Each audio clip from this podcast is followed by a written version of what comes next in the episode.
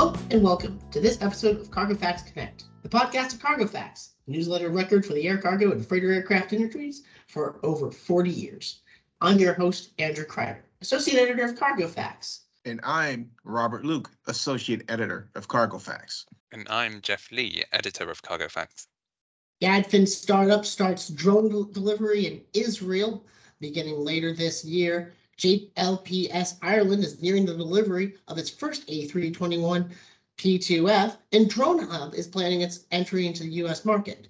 You can talk, read those stories on cargofacts.com, but what you can't read is Rolls Royce tested the hydrogen variant of their AE 2100 A. Rolls Royce told us that they were sure that there would be continued interest across the industry to bring zero carbon technology solutions to market.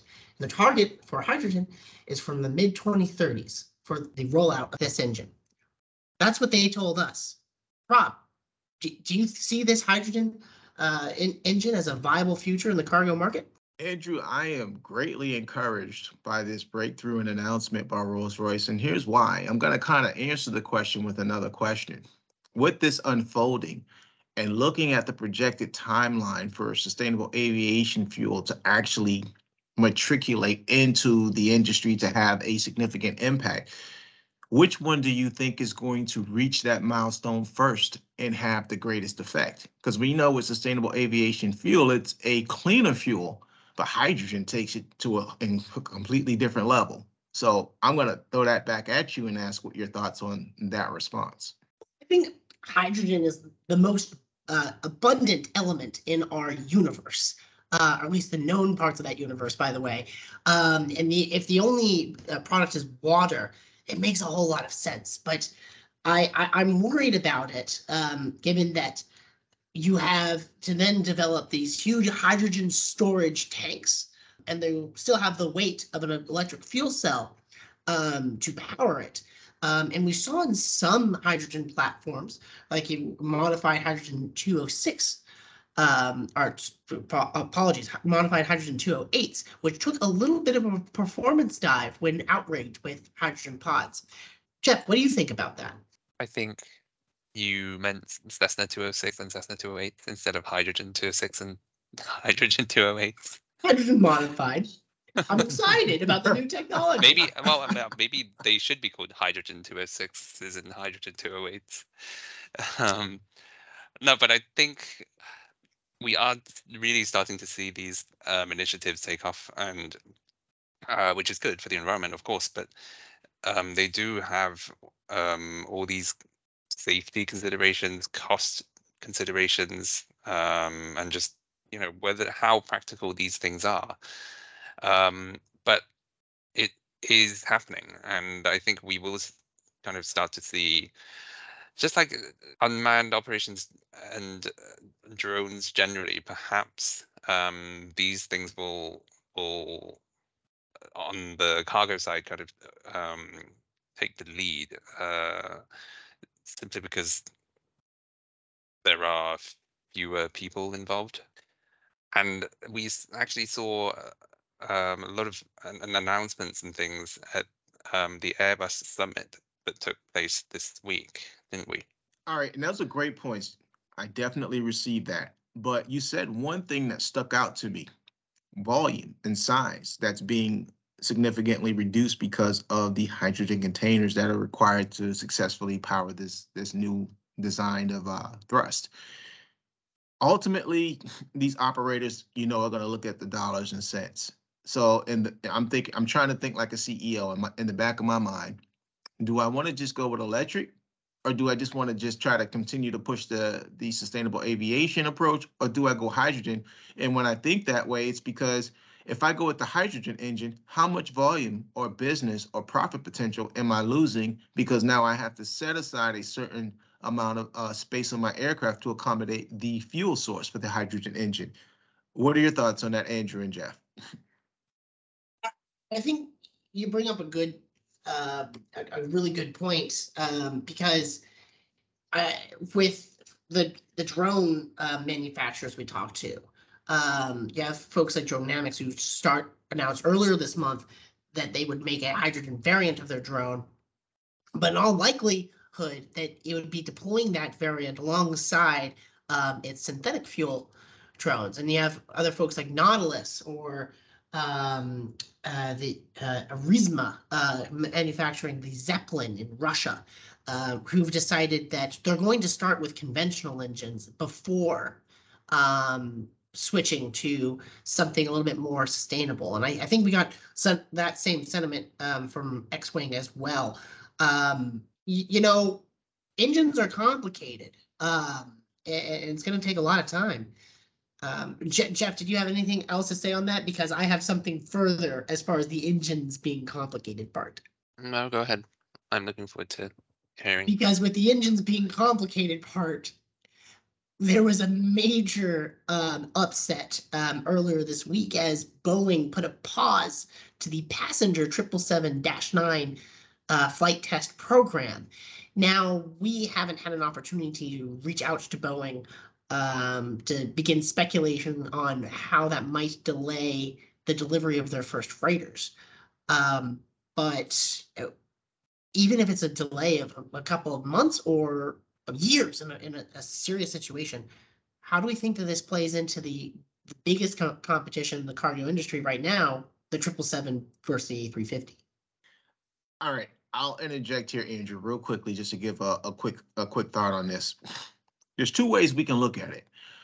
Boeing can be applauded first and foremost for being proactive enough to try to have a uh, more stringent approach to the technical acceptance and airworthiness standards that probably are exceeding what the FAA is requiring right now. So the fact that they identified this and made it public shows that they're trying to be uh, careful about their product. They're more concerned not only just about their bottom line dollar, but the client and the lives of the people that will be operating these newer vehicles once they are, are uh, integrated into our regular operational status. Another approach is also beneficial to Boeing is that we've got our market pretty much pretty much solidified. When you look at the triple seven three hundred conversions that are coming out, when you're looking at the triple seven F that's already rolling strong out of the factory built production models that they're they're putting out there, and people are still having a strong demand and interest in. Uh, not to mention the seven six seven in the medium sector is is still pretty strong from a uh, demand standpoint. I think it doesn't really. It can't do any more damage than what's already been done to the to the company thus far from what they've experienced over the past couple years. Jeff, what are your thoughts?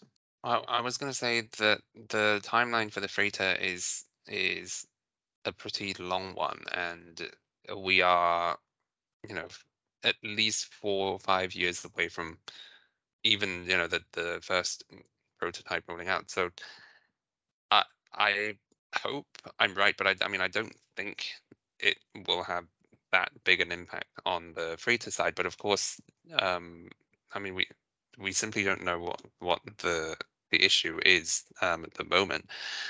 But um, in terms of timing, I mean, yes, the this plays back into the the rivalry between Airbus and Boeing on the on their large wide body freighters because Airbus, um, the A350 is they're targeting a 2025 um, entry into service, um, which is already you know two years before the the 777-8F, and this is a factor when customers are trying to decide um, which one they want.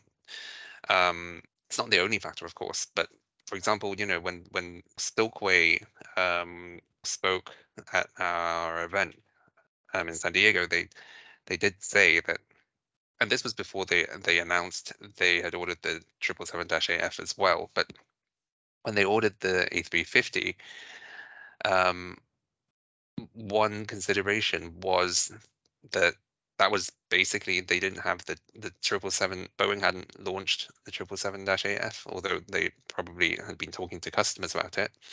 Um, and they had already ordered the current generation triple seven freighters um, back then. So uh, it, the ti- timing does matter. Um, and but of course, like it- with these new developments new programs, delays unfortunately kind of are to be expected. And mm, I mean, we yeah, let's just hope that this isn't um, too big of a setback.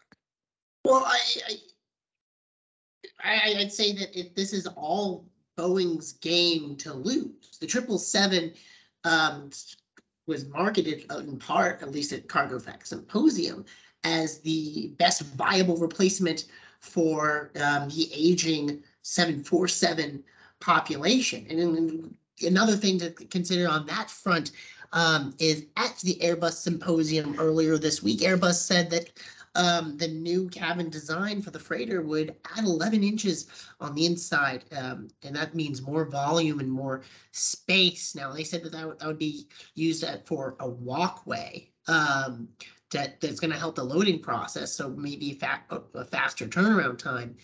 Um, but if you the fact of the matter is these 747s will have to be pulled out of um, service. Um, and whether Boeing, if Boeing doesn't have a replacement, uh, I see nowhere else for customers to look than the A350. Oh yeah, because I mean the the A350 is also being targeted as a 747 replacement, and uh, you know not everyone needs um, an aircraft as large or as powerful as the the with the range that the 777-8 has, or the or the the payload. Um, I do. you know, which is why you know we have Singapore Airlines selecting the A350 um, to replace the its 747s.